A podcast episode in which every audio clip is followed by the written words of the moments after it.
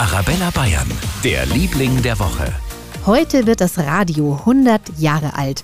Deshalb ist diese erste Radiosendung heute vor 100 Jahren unser Liebling der Woche.